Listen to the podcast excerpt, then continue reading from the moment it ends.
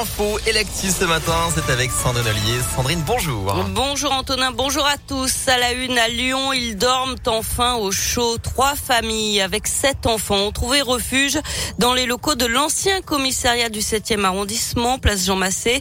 Il est en train d'être transformé en centre d'hébergement. La ville de Lyon met ses locaux à disposition de l'État pendant deux ans pour y loger des personnes à la rue.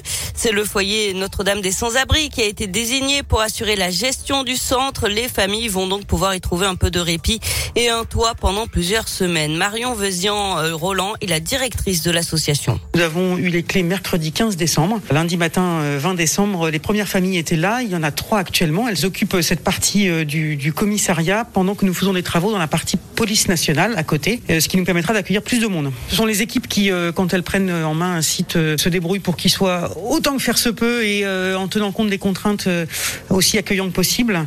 Donc effectivement des guirlandes de Noël et des nounours sur les lits pour les enfants. Ça vient beaucoup des dons que nous recevons et le foyer depuis sa création il y a 70 ans est aussi très en lien avec la générosité des Lyonnaises et des Lyonnais, donc et des métropolitains aussi. Et donc ça c'est précieux pour nous, ça nous permet d'être réactifs, d'alimenter voilà les centres d'hébergement en vêtements, en, en meubles, etc. Euh, en tant que de besoin.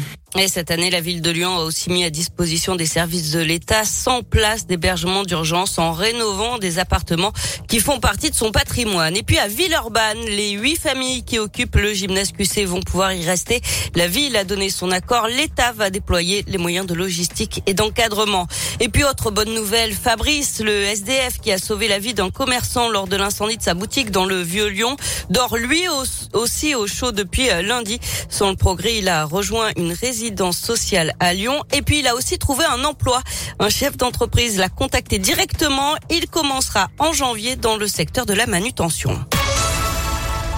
L'actualité, c'est aussi les services de réanimation qui sont désormais saturés dans les hôpitaux lyonnais. 100% des lits sont désormais occupés aux HCL, alors que le nombre